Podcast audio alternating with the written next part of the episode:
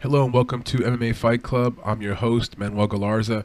In today's episode, we're going over the entire card for UFC 263, Adesanya vs. Vettori. This is a rematch of an earlier fight between those two, and it is for the belt. And there's a second belt on the line as well. Figueiredo vs. Moreno, which is also a rematch, is for a belt. There's a third fight in the card here that's going to 5 rounds, and that'll be Edwards vs. Diaz. So you got 3 5-round fights to go with the last 3 fights of the night, which is interesting. And you also got 14 total fights here on this card, so it is jam-packed. Let's hope we don't lose anything on Friday with the weigh-ins.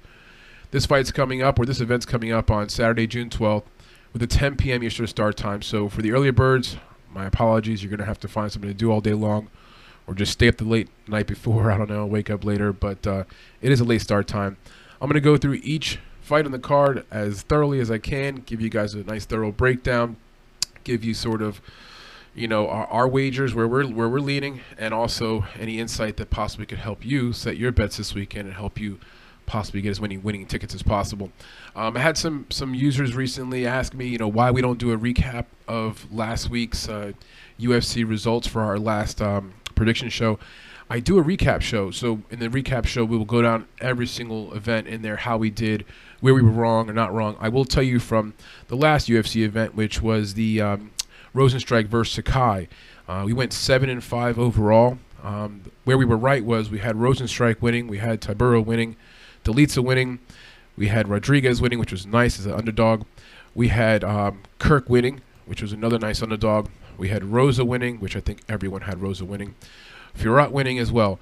Where we were off was Leavitt.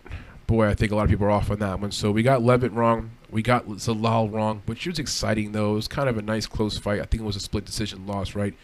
Got Zalal wrong. Got Trinaldo wrong. Bozer, oof, fail on that one. Got that one wrong. And got Baeza wrong, which was another bummer. But we did go 4-1 in the main card. So overall, it was a good event. But like I said, we're going to try to avoid from going over too much of the prior UFC events when we're doing the next prediction show. But we do dive a little bit deeper on the recap show, so tune into that if you can throughout the week. Anyway, I'm going to start off here with the first fight of the night, which is Philippe versus Collier. And, oh, boy, you know, there's a lot of stuff out there about Collier having issues with possibly eating himself into a heavyweight position. It seems like that. But, you know, I'm not gonna body shame people. You know, who knows? Maybe he had some kind of, you know, thyroid issue or something that, you know, forced him to possibly gain this weight. But here's the point. He's now a heavyweight fighter, and looking at his recent fights, the one thing that stands out to me is doesn't have a lot of power in his hands. And, you know, what good is a heavyweight fighter who doesn't grapple and doesn't have heavyweight power? I mean, I'm not sure how far that kind of fighter can go. You know, looking back at his most recent fight when he fought against Gian Violante, look, Violante he's got 6 losses in his last 8 fights. So he's 2-6 in his last 8 fights. He's obviously not quite a good fighter. He's not in a role. And Collier went toe-to-toe with him, couldn't get him out. You know, went the full distance with him, was unable to get him out, and honestly, at times, he looked like equal fighters. So, another thing that popped out to me with Collier, he got banged up in the first round. He was bleeding, again, against a very average fighter. And then his punching, it's very slow. You can see it. I think Philippe is going to have a significant speed advantage. Both guys are shorter, thicker, not the most in-shape-looking heavyweights. But in Felipe's last bout, you know, he looked real good. He looked sharp. And recently, he has had 2 nice wins. He beat Justin Taffa and he beat Yogan De Castro. So they were both decisions, which is another thing. So, you know, his punching power is definitely a little in question. Matter of fact, his last 3 fights have all gone to decision. What I think happens here, though, I think Collier's durable, right? And Felipe doesn't have power, but Felipe's quicker. So he's going to land a few more punches. At -175, I think it's a very safe bet. I think it's a safe bet, and also I'm parlaying Felipe in a few things. So this event will start off with a heavyweight fight, Felipe and Collier, and I think at 26 years old, Felipe coming in here, 10-1, 4-1 in his last 5 fights. He does have some momentum. I do want to preface this. I'm not suggesting Felipe is going up to the top of the ranks and going to be a contender. No, not by any means. I think he's going to be a preliminary card type of fighter for a while. I think he's got limitations in his game. But Collier, and I'm not trying to be mean here. It's not personal, but there's just a lot of lack in skill there. And I think Felipe is just, you know, at least a half a level or so above Collier. So got Felipe to get the win here, and also like him as a parlay piece. We've got Fares Zayam versus Luigi Vendramini. So Zayam is fighting out of France. He's 24 years old, 6'1", with a 75-inch reach. And Luigi Vendramini is from Brazil, right? Even though he's got this nice Italian-sounding last name, he is from Brazil, like every other fighter out there. So many Brazilian fighters, it's amazing. Anyway, Vendramini is 25 years old, so they're both very young, 25, 24 respectively. He's got a 3-inch disadvantage in height. He's 5'8", and a 73-inch reach. That might be a factor because, you know, Zayam is a, you know, push the pace type of fighter, likes to jab, likes to strike. He's got long arms, long legs, and he's got good height for this division. So he's coming in 4-1. You know, he's a very active fighter. Vendramini, his last two fights are what I really look closely at to sort of gauge where I thought he would be here versus Zayam. Again, these guys are very young, so they're making a lot of progress, or they should be making a lot of progress, right? Because they're young guys. The big glaring issue here, this is an early prelim card, so I don't want to spend too much time in it, but the big glaring difference maker for me was that when Luigi lost his fight 2 fights ago, okay, he fought that fight against Zaleski Dos Santos, okay? Even though he got finished because of a flying knee and some punches in round 2, it was everything up before that. Now, Zaleski Dos Santos is a good fighter. He is a decent fighter, okay? He's been in there with a lot of people. He's got a decent record, like 22-7 or something like that. So it's not like losing to Zaleski Dos Santos is a terrible thing. It was just how he was in there with him. He was backing up the entire time on his heels.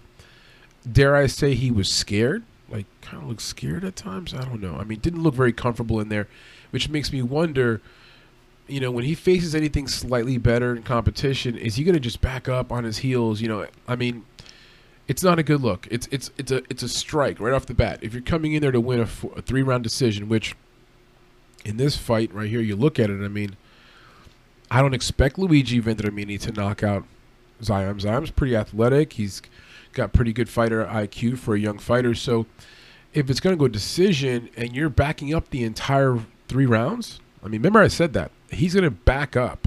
So whenever Zayam presses tempo or try to move forward, this dude's going to be just backing up, borderline running. So I think that's a difference maker.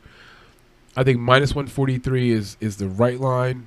I took him on some parlay bets earlier in the week at plus money because he was a dog initially. So he has flipped over now to being a slight favorite, and I guess I wouldn't be surprised if by Saturday he moves up to like 150, maybe 175, -175, because I think he's clearly the better of the mid-20-year-old fighters here.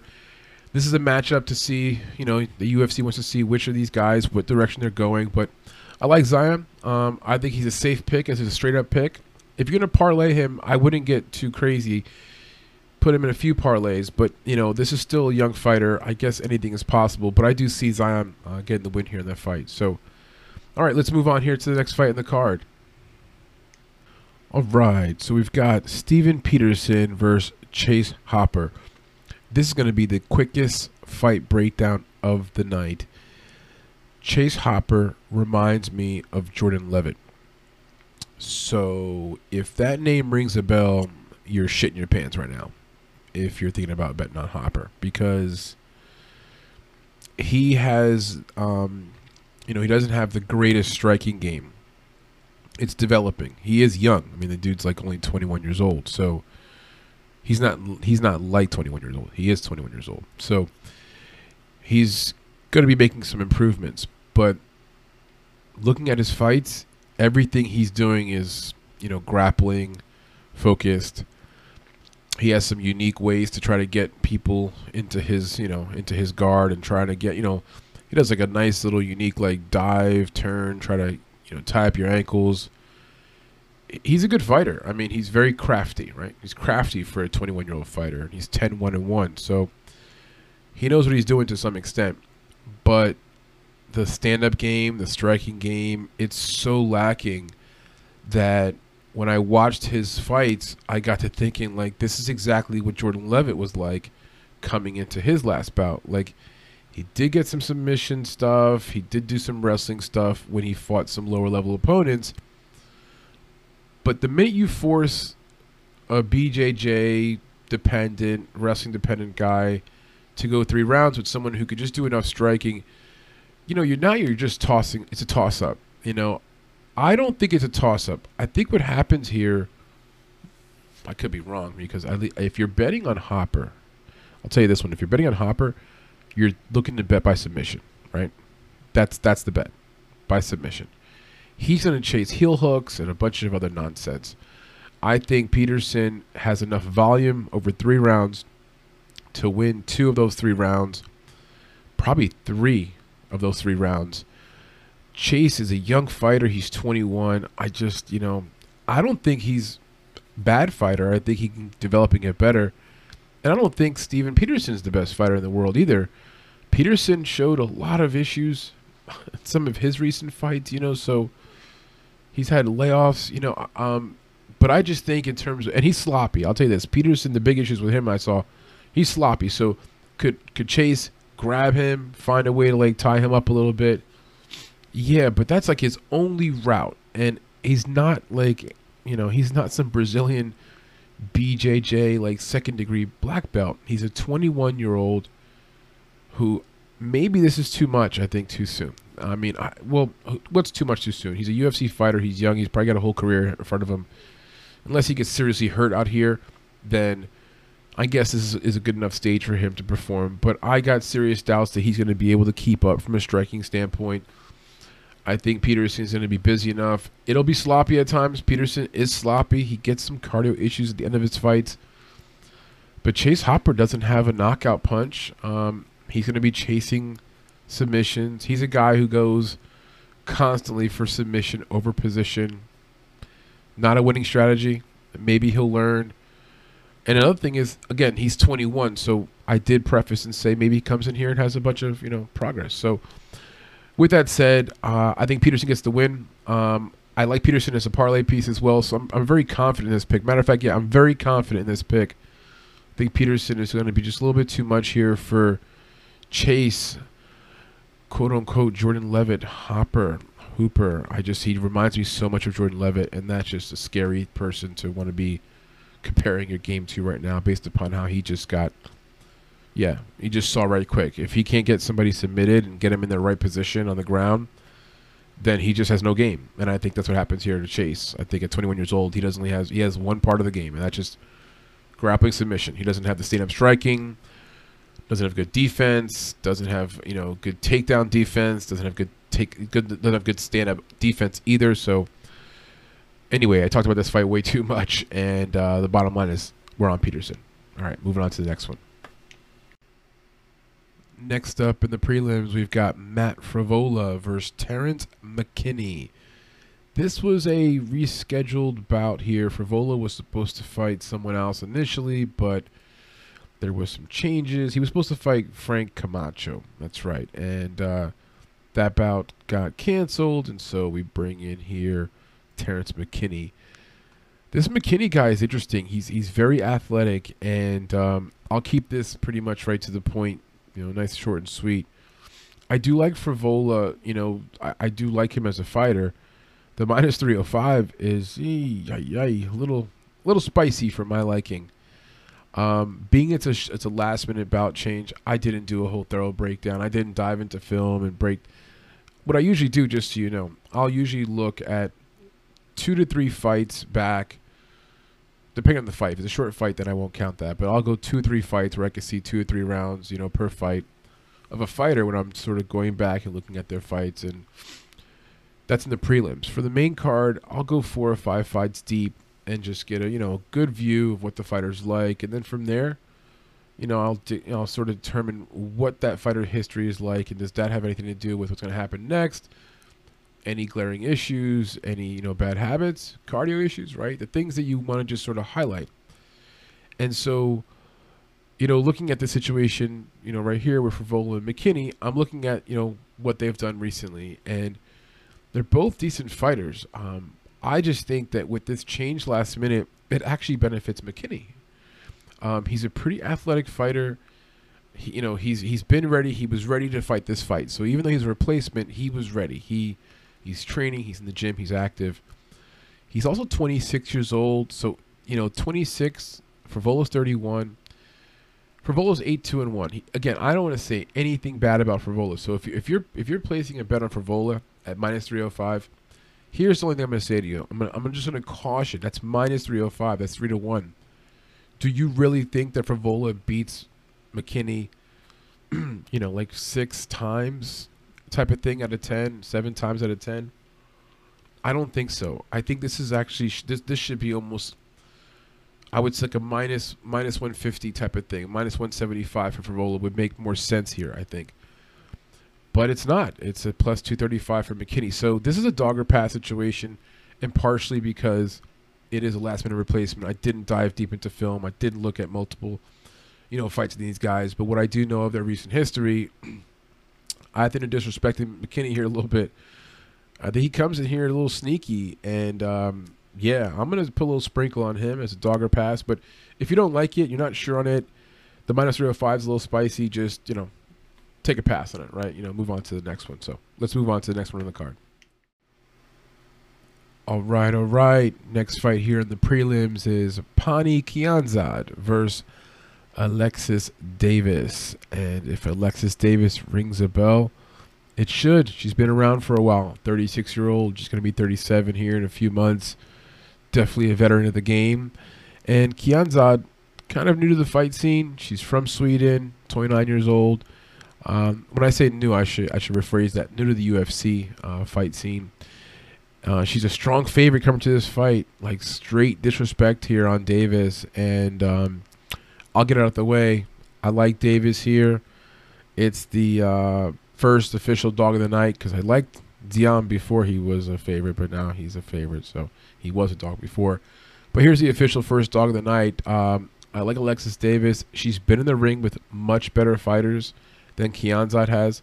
And if you just go back to some of the recent fights with Kianzad, you know, she lost to Chase Hopper, she lost to Avila. Those weren't terrible losses, you know.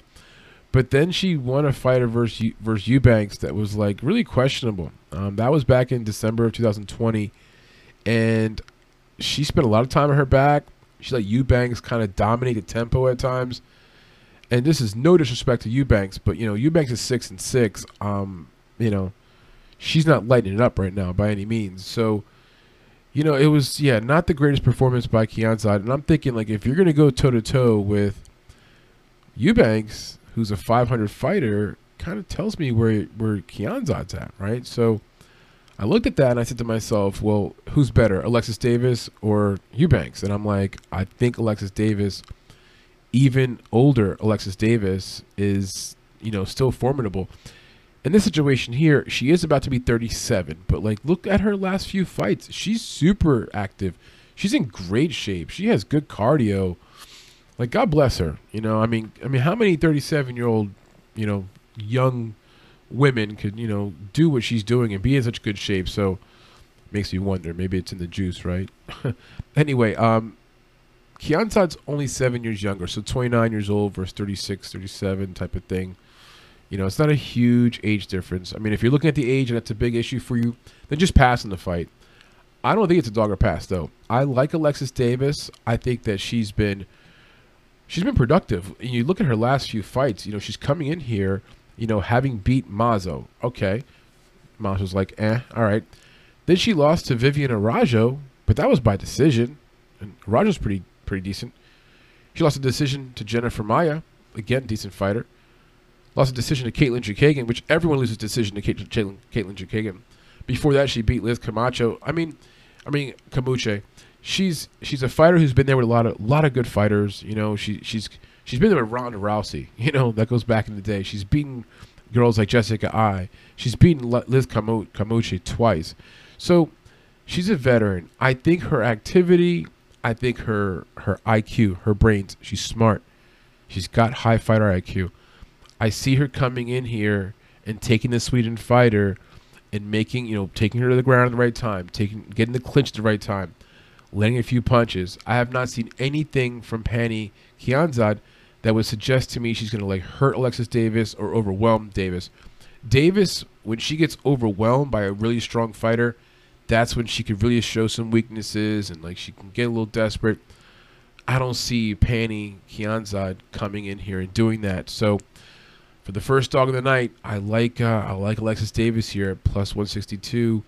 Not a parlay piece. Just want to point that out. I think just straight up, you know, you put a full unit on that, or if you're not really confident, just put, you know, a partial unit on it. In terms of a prop bet for this particular fight here, I think Davis by decision is a good prop bet to look at. Next up on the card is Hakeem Dawodu versus Movsar Evlov. Some details about Hakeem. He's from Canada, 29 years old, 5'8", 72-inch reach. And these guys are very similar. Movsar is coming in here 14-0, 27 years old, 5'7", with a 72.5-inch reach. So height and reach are pretty much identical.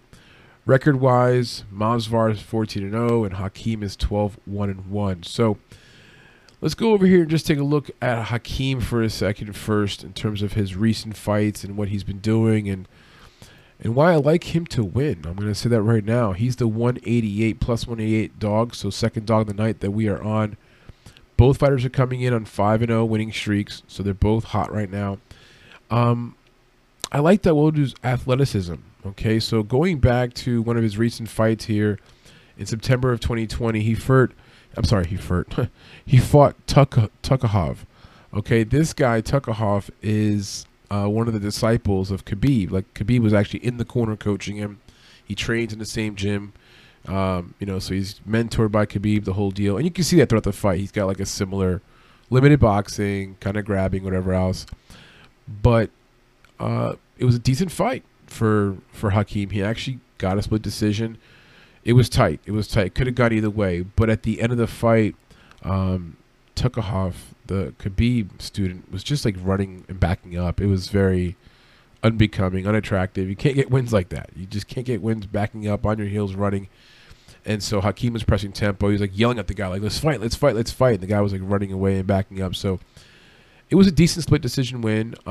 His fight before that, which was all the way back in 2019 against Ars, it was another decent fight. He got another split decision win, which is kind of scary. You know, when you first look at his recent record, you're like, okay, his last two fights were split decision wins. He could have lost those two. But when you look at those fights, I think he won those fights, actually. I think he did. I mean, it was justified to be a split decision, but he won those fights, in my opinion. So, you know, right now he's coming in here on a 5-fight winning streak. You know, he is a pretty young prospect. He's very athletic. I want to emphasize that. Like, I think he's got strength, quickness, athletic advantages over what Evlov is coming in here with. So now let's look over at Evlov. He's coming in here as a minus 240 favorite. That makes very little sense to me. It's not like Hakeem Dawodu is like doing bad. Hakeem Dawodu is 12-1-1 and Evlov is 14-0. So like, they're both right there in the same spot. But I guess that O, right? The zero, the undefeated, you know, it's just, you know, it's a big thing for some people. So they're probably seeing that. Maybe that's driving the money line. I don't know. I don't know. I think it's just set too high. So I'm going to tell you one big issue, which this will resonate with you fast. Okay. Evlov, in January, just this year, he fought Nik Lentz. Okay. And I'm not going to dog Nik Lentz and say he's the worst fighter, but he's not a top contender. You know what I mean? Like, he's lost 4 of his last 6 fights. You know, let's just call a spade here. And in that fight, you know, it was a dogfight for Movsar. Like, it wasn't an easy win for him by any means. He got a split decision win. And Nik Lentz, like, I'm just calling it for what it is. Like, Nik Lentz to me is like a decent fighter. Like, I mean, the dude has lost literally 3 in a row. Now, granted, they were decent fighters, Arnold Allen and Charles Oliveira, but like, look, he's losing a lot of fights. I mean, it is what it is. Like I said, he lost 4 of his last 6 fights, and he went toe-to-toe with Movsar. He gave him everything he could handle. One judge thought that Movsar lost that fight. I mean, I'm just going to just put it out there. Now, if you want to flip the other coin over and say, well, you know, 2 judges thought that, you know, Hakeem lost the fight against, you know, Julio Aris and the fight against, you know, Tukhugov. I'm sorry. I keep pronouncing that wrong. But here's the point. I looked at the Tukhugov fight and the Ars fight, and in my opinion, I'm telling you, Hakeem won those fights. When you look at the Nik Lentz fight, it's not that I thought Movsar lost the fight, because I think he did win. It's like, why are you getting into a close fight with Mosfar? I mean, with Nik Lentz, Mosfar. Why are you? Why is that happening? So, yeah, that was just very, very unattractive. Not a good split decision win, if you ask me. And the prior fight before that, you know, he fought Grundy. And Grundy's just like a shell of himself, right? Not the same fighter anymore, and he was able to get him out of there. It wasn't a great fight. It was a decision win. Grundy was like, you know, reaching, grappling, not doing much, and at times, you know, Mosfar looked a better striker, more comfortable on his feet. So, yeah, I think this line is just way off. I think if I had to do this line myself, I would have Hakeem the favorite. That's what's weird about this one. I wouldn't even say like, oh, we should be like -150 for Evlov. I think Hakeem Dawodu should be the favorite. Would it be surprised if these numbers kind of change up a little bit throughout the week? So anyway, long story short here, we are on Hakeem Dawodu over Evlov as the second dog of the night, and we're moving on. Next up on the prelims, we've got Lauren Murphy versus Joanne Calderwood. This is our second women's bout of the night. Now Murphy, the veteran, is coming in here at 14-4, fighting out of Houston, Texas. She's 37 years old, but soon to be 38, and 5'5" with a 68-inch reach. Calderwood, she's the -125 favorite coming into this fight, fighting out of Las Vegas, Nevada. She's 35 years old, so she's no spring chicken either. 5'6" with a 65-inch reach. So in terms of the size of the fighters, there's a slight advantage there to Lauren Murphy. I don't think that's going to be a big deal in the fight. I think the biggest factor here is that Murphy, you know, she's coming in here, believe it or not, on a 4-fight winning streak. You're thinking like, oh, Lauren Murphy, average fighter, you know, kind of been around the block a little bit. You know, she's been in there with some decent fighters in her day. But yeah, she's 4-0, and when you watch her fight, you know, she's pretty good. She's pretty athletic, good head movement, you know, seems to have very good cardio, which is going to be important in this fight, you know. So these fighters, though, they have some very unique similarities. They both beat Andrea Lee by decision, right? And they both lost by decision to, you know it, Caitlin Chukagian. She beats everybody by decision, right?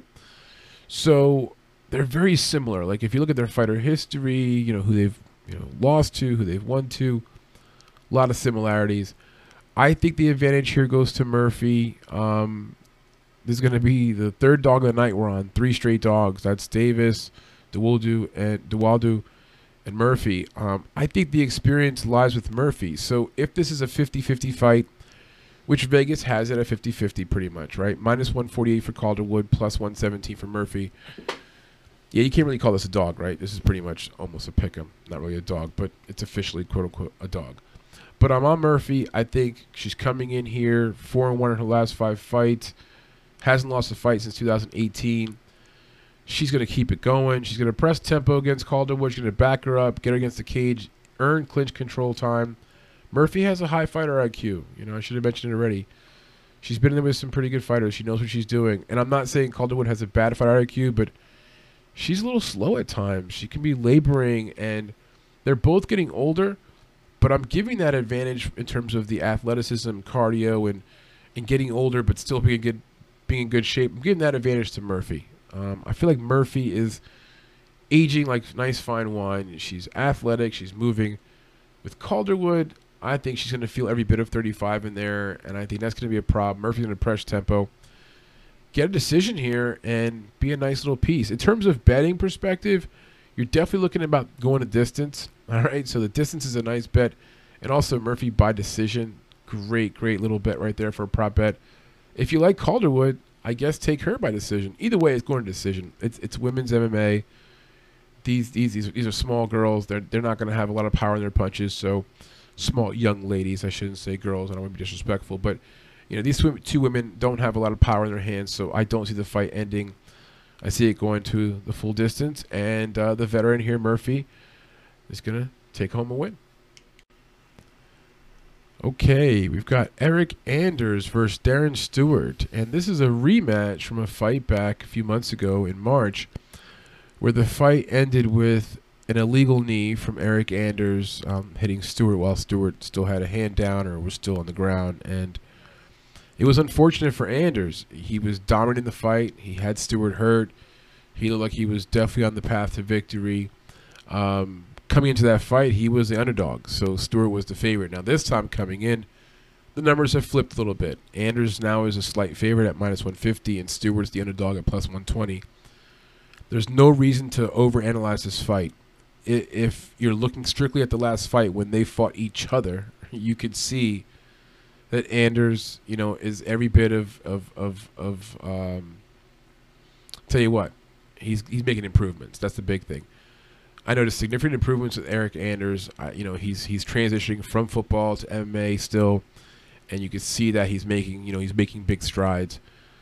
Darren was getting backed up. He was getting clocked. It was not easy for him. I wonder, it's only been a few months for him to recover from the quote-unquote knee. I don't think it was a very hard knee, so it was more of like, hey, I'm getting my ass beat. I took an illegal knee. I might as well just get out of this thing and live to fight another day and not get a loss tonight. So it was really unfortunate for Eric Anders, but this is a nice opportunity for him to get in there, fight a full clean 3 rounds. But I wouldn't be surprised if he just starches Stewart before that. He looked really good. So, again, I'm not going to make this complicated. I'm on Anders, -150. Like him a lot. Probably one of my favorites on the entire card. Yeah, I could say without a doubt. I like Anders straight up as a bet, but I also have him in some parlay pieces too, so it gives you an idea of, you know, how much I like him.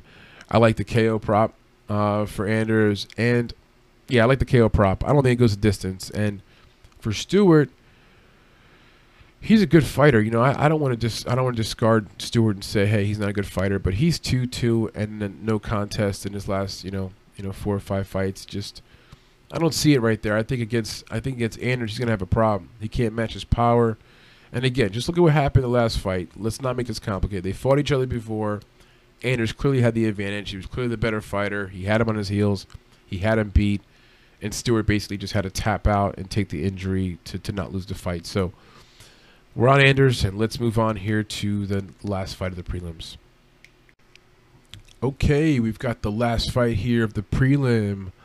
Drew Dober, the American, versus Brad Riddell from New Zealand. All right, so Riddell is 29 years old, 5'7", with a 71-inch reach. And Dober is 32 years old, so just a few years older, with a 5'8" height and 70-inch reach. So these guys match up pretty well, about the same age and about the same exact height. In terms of who they've been in the ring with, though, I think there's a huge, huge advantage there to Dober. Dober, you know, he's still a young guy, 32 years old, so he's, you know, still kind of approaching his prime. 23-10. He's fought some pretty good fighters, and Riddell's 18-3, so he's no slouch either. Riddell's coming in here 5-0 in his last 5 fights, and Dober's coming in 3-2. But, you know, that's where you have to look a little deeper. Like, who has Dober lost to?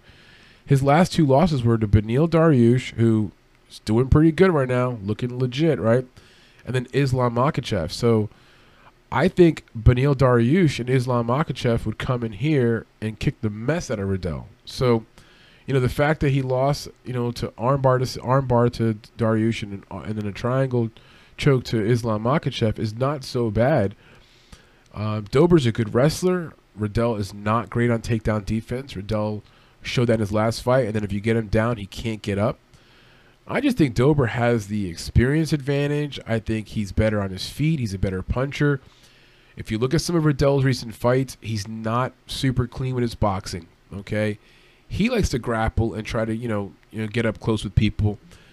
But if he does that with Dober, Dober's better at that. Dober's going to bring him to the ground. He's going to grind him out. He's going to take advantage of him. I see Dober winning all 3 rounds of this fight. Now, Dober's a -155 coming into this, so clearly he's a favorite. And Vegas sees him as a favorite, but I would actually have him as a slightly higher favorite. I'd have him like -200. I don't think Riddell's going to be able to keep up with him. I think this is a good example of 2 fighters who one's been fighting at a higher level and been in and out of there with guys like Nasrat and guys like Alexander Hernandez and, you know, guys like Dariush. And then you've got Riddell. Riddell hasn't really been in there with that kind of competition. You know what I mean? He's coming in here, like I said, he's won 6 fights in a row. But when you look at who he's fought and then how those fights have panned out, his last fight versus Alex da Silva, I think he lost that fight. I'm putting that on wax. I think that Brad Riddell lost that fight. He did win the fight. It was a decision. His prior fight before that was against Magomed Mustafiev. My gosh, tough name. And that was a split decision win. So, you know, look, I'm just saying I'm not drinking the Kool-Aid. I think he comes in here against Dober. I think Dober is just a more experienced fighter. His wrestling is going to be also an advantage. I see Dober winning the fight on the ground. I see him winning it on his feet. I don't necessarily know there's going to be a KO or a finish, but I do like the prop bet for Dober by decision win. I like Dober straight up to win. I'm not parlaying this. I don't like it that much, and it's not one of my favorites on the card. But for this undercard here, or the prelim, is the last fight in the prelim, I do like Dober to win. So that wraps up the prelim for us. We're going to move on up to the main card. The main card will open up with a light heavyweight bout between Paul Craig and Jamahal Hill. And if you saw any stuff on social media this week, you probably saw the little confrontation between Jamahal Hill and Paul Craig in the hotel lobby. And then there was like a interview with Jamahal Hill where he was talking about, you know, he just didn't like, I guess, what some of Paul Craig's fans were saying. And he basically just took offense at some stuff and was saying that he got in, you know, Craig's face and let him know what he was about, where he's from. And, you know, on one side of it, when I first watched it, because, you know, I come from Brooklyn. I come from around the way. If you're from where I'm from, you know, talk is real cheap. Like, talk is really, really cheap. And, you know, you see it in the street all the time. People talk a lot of, you know, shit. Next thing you know, they're getting knocked out because the real people that are really about it don't talk too much. They'll just hit you in your face. And they won't say much. You know what I mean? So I wasn't impressed with the talking. I wasn't impressed with, you know, him posturing and trying to, you know, basically intimidate Craig or whatever the lobby stuff was about. Now, on the flip side of it, I wasn't impressed from a fighting perspective. But, boy, it got some eyes and ears on this fight. And so from a promotion perspective, kudos to you, Mr. Hill. You were smart, get some eyeballs on your fight, you know, got an interview. But let's just break this down real fast because this is really easy for me. Paul Craig has not fought anybody. And, I mean, he just has not fought anybody. I think Jamahal Hill, kind of a rising star. You know, he is 30, so he's not, like, super young. But, you know, he's 8-0. He's got that O. Gotta love that O. And I think he comes in here. He's just going to be too athletic for Paul. Paul hasn't fought anybody reasonable that you can compare. Doesn't have very good wins. Like, his last few wins were against guys that are very weak opponents. And I think Jamahal Hill, you know, some fighters need to create a subplot, you know, to get them up, you know, to get them hyped, to get them angry at their opponent. And there's a chance that Jamahal Hill, at a young fighter, you know, 8-0 only in MMA, he's using this to fuel him, to just get him up to the task, you know, to really get him pumped up, you know, to use this as motivation, to try to get a finish. So I kind of see it that way, but just strictly from a numbers perspective and who's a better fighter. At minus 286, that's probably a little high for Hill, but I still like him there. You know, I like him actually as a straight-up piece, and I like him as a parlay piece. A KO prop is something to consider for Jamahal Hill, a KO prop. I don't see any value on Craig at plus 225. No dog or pass or anything like that or any sprinkle, no. I think Jamahal Hill wins this fight pretty easy, and I wouldn't be surprised if, you know, he really, you know, tags Craig and maybe ends the fight here somehow with a TKO. So anyway, we're on Hill. That's the first fight of the main card. Let's move on up here to the next fight. Next fight on the card is one of my favorites. It's going to be Belal Muhammad versus Damian Maia. And I'm on Maia. Like him, plus 180 underdog. I think the 43-year-old is going to come in here and wake up all the Belal Muhammad followers and Mr. Muhammad himself. I mean, look, I'm going to get right to the point as to why I see this happening, why I like Damian Maia. You know, there's parts of Maia's recent fight history that can get people to maybe think that he's not a good fighter, but you got to look a little closer. Okay, he has lost 4 of his last 7 fights, but those losses were against, like, Covington, Usman, Woodley, Gilbert Burns. Okay, so the combined record of those 4 opponents that he lost to in those fights, coming into those fights, was 58-8. okay? Dude's 43 years old and still fighting MMA, coming in here 3-2 in his last 5 fights. He's doing that for a reason. He's a Brazilian, tough fighter. There's without question he has fought much better competition over his career than whatever Belal Muhammad has faced, okay? And I'll tell you what, when you look at who Belal Muhammad has faced and who he's beat, there's not much meat on that bone. Like, he's getting decision wins over guys like Lyman Good. You know what I mean? Like, look at Lyman Good. I think Lyman Good, didn't he fight against, I think he fought against Damian Maia. Yeah, and he got choked out in the first round and lost. I know you can't do MMA math that way, so I'm not going to say that's just, you know, solid fact. You could always bet on that. But look, Muhammad's going a distance with a guy who got beat in the first round by Damian Maia. So, you know, there's some recent history there that you could look at and say, okay, how can you compare them? And I'm going to say this. Look, I've heard nothing but positive things about Belal Muhammad on a personal level. I've heard a lot of, you know, reporters vouch for him. People say positive things about the guy. He had the terrible little eye poke, you know, recently when he fought Leon Edwards. That was awful. You know, he wanted that fight. He wanted to continue, but he couldn't. It was a bad eye poke. But I think this dude is super duper overrated. I'm sorry. He's one of the most overrated fighters right now in UFC. And the reason they didn't give him a rematch with Leon Edwards is because he is overrated. Okay, I think Dana White knows. They know, like, listen, because anybody else in that situation who was worth their grain, worth their salt, they would have had a rematch. Like, why would they not rematch? That fight was scheduled, right? Why not rematch that fight? It was an eye poke. It was whatever. It's because Leon Edwards is going to kick the mess out of him. He's going to beat him. It wasn't going to be close. So, you know, the UFC brings him back, and they give him a 43-year-old fighter. They're giving him, like, a fighter where, hey, you know, Belal, like, you know, you're 32 years old. You know, you're 11 years younger. You're a pretty good fighter, supposedly. If people talk about you as a good fighter, like, you should beat this guy. Nah, not going to happen. Damian Maia is going to come in here. He's going to tie up Belal Muhammad. He's going to use the crafty skills that he knows over the years. He's a smart fighter. He knows how to avoid getting too hurt. He gets a win here at the plus 180 spot. I love it. Now, I will emphasize I'm not going to be doing any prop bets with this fight, and I'm not going to parlay it. I'm just taking Maia straight up as a bet, 1 unit right on him. So that's a wrap in this fight here. Let's move on up to the next fight in the card. All right, so we've got Leon Edwards versus the notorious Nate Diaz in a welterweight bout at 170 pounds. Leon Edwards is 29 years old, fighting out of Birmingham, England, 6'2" with a 74-inch reach. Nate Diaz, fighting out of Stockton, California, is 36 years old with 6 feet with a 76-inch reach. So Nate has a small reach advantage and Edwards has a small height advantage. This fight here, I believe, is the largest margin. Yeah, Edwards is the biggest favorite here, minus 560, and Diaz is the biggest dog on the card at a plus 400, right? That's exactly where he likes to be. Here's what I can tell you about this fight.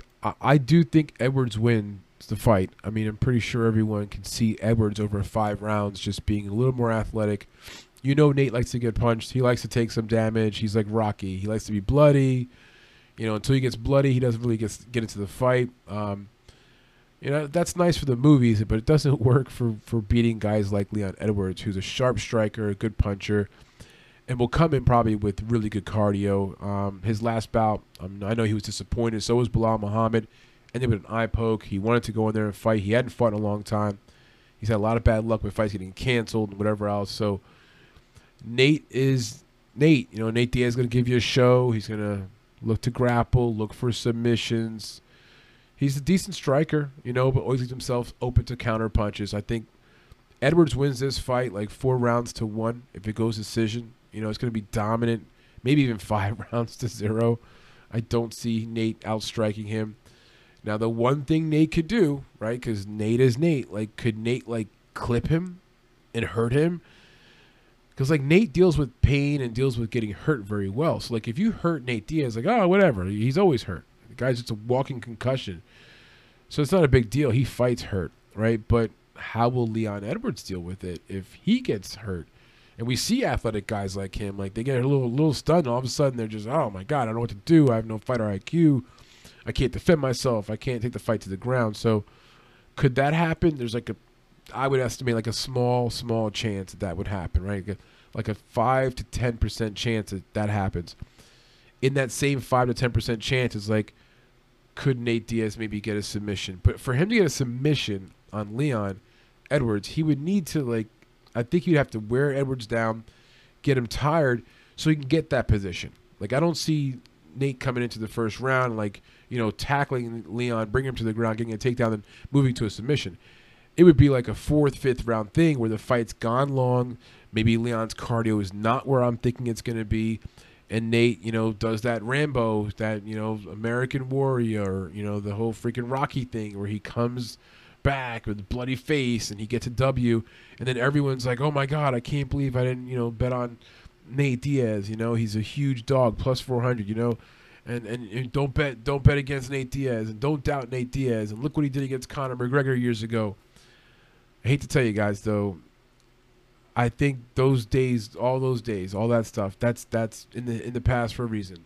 You know, I have a lot of respect for Nate Diaz. You know, he truly is one of the faces of UFC.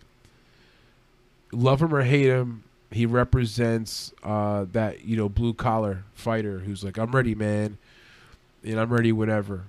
You know, and he goes out there and gives you a really good show. You know, so I don't agree with every single thing he does. I don't agree with all his stances on life and all of his habits per se. But just overall, a lot of respect for the dude. Chin of steel. That Conor McGregor fight will go down for me as one of the most, the first one when he won and he came in there like short notice and beat Conor and choked him out. One of the most exciting events ever in UFC history, and no disrespect to Conor, but like, man, that was like huge, right? And they rematched, and of course Conor beat him. But, you know, Nate's got that in him every now and then, right? He's got that little sprinkle of, you know, something special. And so I think the people who will be betting on him this weekend will be thinking that. Like, oh, it's Nate Diaz, man. He's got that special. And I want to believe that too. But I'm not putting my money behind it. I don't think there's any dog or pass here. I'm on Edwards to win the fight, but I'm not betting it. The minus 560 makes no sense at all. So, and I think at minus 560, it makes no parlay sense either. So, sorry to say it here, but this 5-round fight might be something where, you know, I guess on a personal side note, maybe I'll put like a small sprinkle on the underdog there on Diaz just because I want to root for him. But again, I'm not going to be betting anything on Edwards. I'm not going to have any skin in this fight, so I'll just be maybe watching the fight, enjoying it, and then rooting for Diaz on a personal level, right? Hoping the old dog, you know, pulls it out. So. For this co-main event, we've got Deiveson Figueiredo versus Brandon Moreno II. This is a rematch of a bout that happened not too long ago that went the distance. It was a war. Brandon Moreno showed a lot of people out there that he's got that Mexican warrior spirit. He went toe-to-toe with Figueiredo, and I think he caught Figueiredo off guard. That's going to be a part of my explanation here as to why I think Figueiredo wins this fight. I think he keeps his belt. I think he learns from his mistakes in the first fight. I think the minus 225 favorite that he's coming in here is justified. There's going to be a lot of people that are going to say, "Oh, Moreno, it was a draw. You know, he's plus 175 is a steal. He could win this fight." Look back at that fight. You know, I think Deiveson Figueiredo got a little tired at the end. There was a point taken away, which was a factor, which made it into a draw. Moreno's got a chin. He could take a punch because anyone knows that division right there. Figueiredo hits very hard. You know, he could probably fight at a higher weight class, but he makes the cut, and you know he's an animal. I think he comes to this fight. He learns from last time. He doesn't underestimate Moreno, and I wouldn't be shocked if he even finishes Moreno just by a TKO. He just gets too much volume. I can see Brandon Moreno having to cover up, maybe not being completely hurt, but just not being able to return enough fire. And so, yeah, I think Deiveson Figueiredo learned from the first fight. He comes in here and gets the W and finishes the deal. As for Brandon Moreno, you know, my heart, the fan in me, I like this young man. I would rather him win the fight. So this is not personal that I'm saying that Deiveson Figueiredo is going to win the fight. I just think Deiveson Figueiredo is one of the best that ever did it in that class. He's one of the best flyweights of all time. I think he's very much in his prime. He's 21-1. I can see him holding on to that title there for another 4 to 5 years. He's just very dominant, very good. And that night when he fought Moreno a few months ago, and and, you know, went to a draw, and it was a war, you know.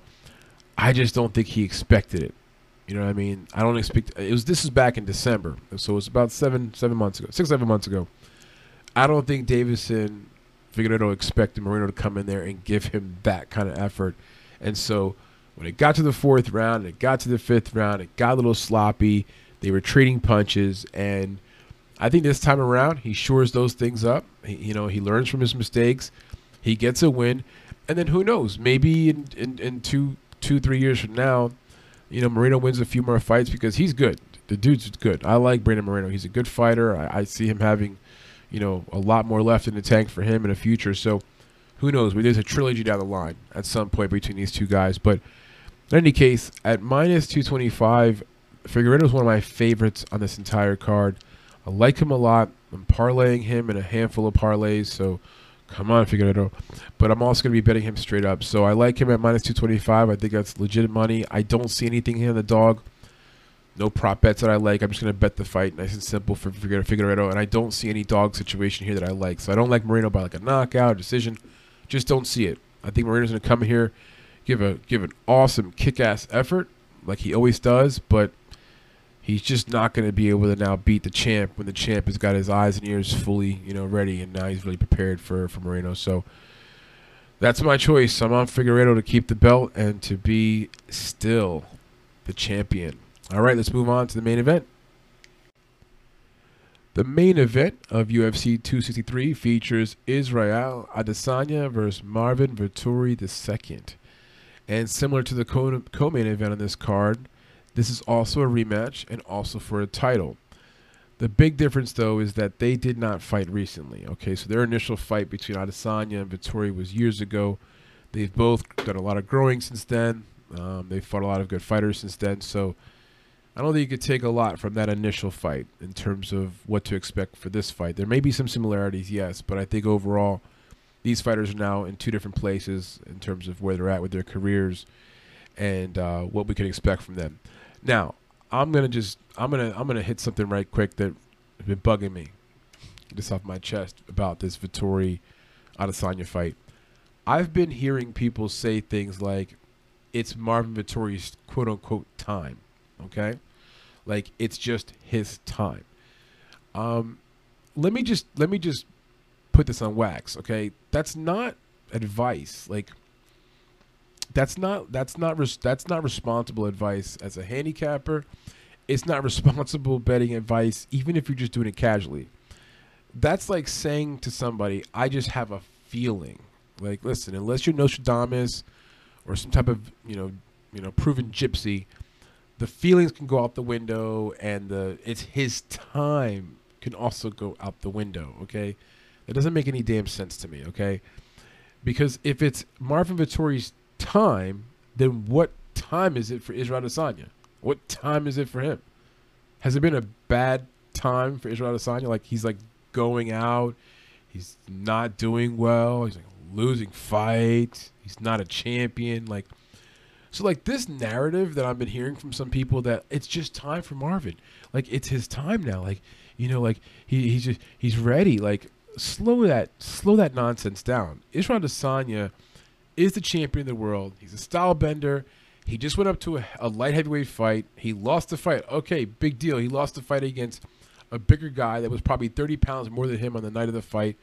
And if you watch that fight closely, you know how he lost the fight. He simply couldn't get the heavier fighter off of him. Okay, so Jan Blachowicz, who's a light heavyweight, couldn't hurt him. Okay, so Marvin Vettori is not going to hurt Israel Adesanya, guys. Newsflash. Not going to happen.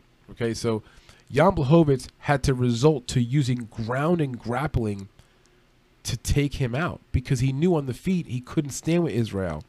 And if you watch the fight closely, you know that Israel did tag him once or twice. I think in the 2nd round or 3rd round, he actually kind of had Jan a little bit like, "Hey, I got to watch what I'm doing here," because Israel's an amazing striker. So this goes in the same wheelhouse recently as like the the Jair Rozenstruik fight. I compared that fight to the Francis Ngannou fight when that fight was coming up. I said Francis Ngannou is going to knock out Stipe. He did. Stipe Miocic, he did. And then I said, look, Jair Rozenstruik has 5 rounds to knock out Sakai. 5 rounds, 25 minutes, he's going to knock him out. That's what happened. The same thing's going to happen here. Israel's going to have 5 minutes to KO Marvin Vettori. That's just the bottom line. So could Vettori win round one and round two, even round three? Marvin Vettori could wrestle him for 3 rounds and win some position control and argue his case that he's going to win some rounds that way. It takes one elbow, one shot, one spinning punch, one kick. Israel's going to be able to hurt him with that one shot and then end the fight in a TKO. That's going to happen. I love Israel Adesanya with a TKO as a sub here, as a prop bet. I think at -275, it's justified. I mean, I think if Israel didn't have the fight with Jan Blachowicz recently and just was coming in here like 5-0, he's probably like a -350, -400 favorite. But people getting that Jan Blachowicz fight all mixed up in their head. Like, you got to remember, he was fighting a light heavyweight who couldn't hurt him. And the light heavyweight was worried about getting hurt from Israel because Israel hit him a few times. So he knew, I have to take the fight to the ground to win this fight because I can't hurt this guy, this, you know, a guy who's a middleweight. So, look, I'm just saying, when Israel comes out there on Saturday night and, like, beats Vettori handily and easily, and you see that little hype train just slow down and look, it's his time. Like, I don't know what the hell that means. It's Israel Adesanya's time. I can tell you that right now. Dude's got punching power for days. Ask some of his recent opponents. Ask Whitaker about it. You know what I mean? Ask Gilbert Burns about it, okay? No offense to Vettori, but I don't even know if Vittori's better than Robert Whitaker. Okay, so I don't know where that hype's coming from. I think Vegas has it right in terms of, you know, he's an underdog and he's a +215. But if anyone's betting on this fight and actually betting real money, thinking that Vittori's gonna win, you're nuts. You're damn nuts. You're crazy. Don't see it happening. The Nigerian nightmare over here. He's gonna come in here and just be too much. The striking skills are amazing. He's even hungrier now than he was before. He's coming in here super thirsty, wants to shake that loss off that he had. Recently lost a teammate, you know, who died in a terrible incident over there with somebody assaulting him in public and head injury, ended up dying in a hospital. Israel is full of motivation. He comes in here. He's going to put Marvin Vettori in his place and keep it. He's going to be and still the champion in his division. So, that's the full card for you guys. That's the full breakdown of Adesanya versus Vettori 2, UFC 263. I'm going to just run down real quickly the entire card just to run over the picks real quick again. There are a lot. It's 14 fights total. But I'll give you the picks that we like. I'll try to highlight the dogs and highlight the ones we like the most. All right, let's start off with the prelim. We think Philippe is going to beat Collier. We like Philippe there at -175. We like Zion beating Luigi Vendramini, and he's at -143. We like Peterson beating the young Hooper, and he's at -115. That's almost a pick him, so we got Peterson there. The Frevola versus McKinney fight, we didn't do a lot of research on that, again, because it was a late change, but I think because it's -305 for Frevola, too much for us. It's going to be a dog or pass situation, so it's either dog for McKinney or just pass it all together. The first women's fight of the night is going to be Kianzad versus Davis, and that is the first dog we're on. We like Davis, the veteran, at +162. Moving on up to Evlov versus Dawodu. And Hakeem Dawodu is the second dog we're on for the night. He's at +188. We like him over Evlov. Next fight is the second women's fight of the night, and that's going to be Calderwood versus Murphy, and we like the veteran Murphy at +117. It's a slight dog, so it's more of a pick 'em. But we do like Murphy there. Moving on up to Anders versus Stewart. That is a rematch. For me, that was a no-brainer. I liked what Anders was doing in the first fight. I think he keeps that going here. We got Anders winning here at -150. Last fight, the prelim, is Dober versus Riddell. We like Dober here at -155. And we're moving on up to the main card. But the main card starts off with Hill, Jamahal Hill versus Paul Craig. And we like Jamahal Hill, who's a strong favorite here at -286. Next fight here in the main card is Belal Muhammad versus Maia. And the Maia is the 43-year-old veteran, but we like him. Another dog here on the card at +180. We like Maia beating Muhammad. Now moving on up to Edwards versus Diaz. Okay, and this fight here, it's got the biggest margin here. So it's Edwards at -560. He's the biggest favorite in the card versus Diaz, who's plus 400. Unfortunately, as hard as it is to vote against Diaz, because we love Mr. Diaz, love Nate's passion, love the bloody face, the warrior style, but we're on Edwards to win this fight. All right, the co-main event is going to feature a belt, and that's going to be Figueiredo versus Moreno. It's a rematch, and we're going with Figueiredo to keep his belt and still. And moving on to the main event, the last fight of the night, which will be Israel Adesanya defending his belt against Marvin Vettori. This is a rematch from a fight years ago.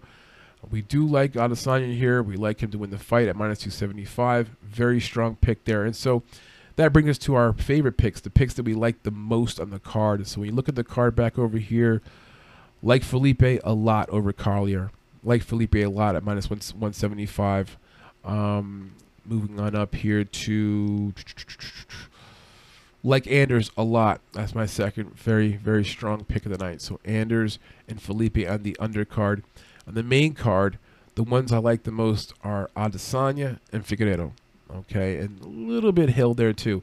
But in terms of the main card, I love parlaying Figueiredo, Adesanya with Felipe and Anders. And I'll be doing some parlaying with Adesanya and Figueiredo. I already started parlaying those pieces with Bellator and with PFL, which just finished up last night. So anyway, that's our full card breakdown. Hopefully this was helpful for you as you're getting ready to, you know, set your bets and your wagers for this weekend and this week. This is a crazy week. We've had, my gosh, you had one TNT. You had, you have Invicta going on. You've got PFL. You've got Bellator. Obviously, you've got UFC.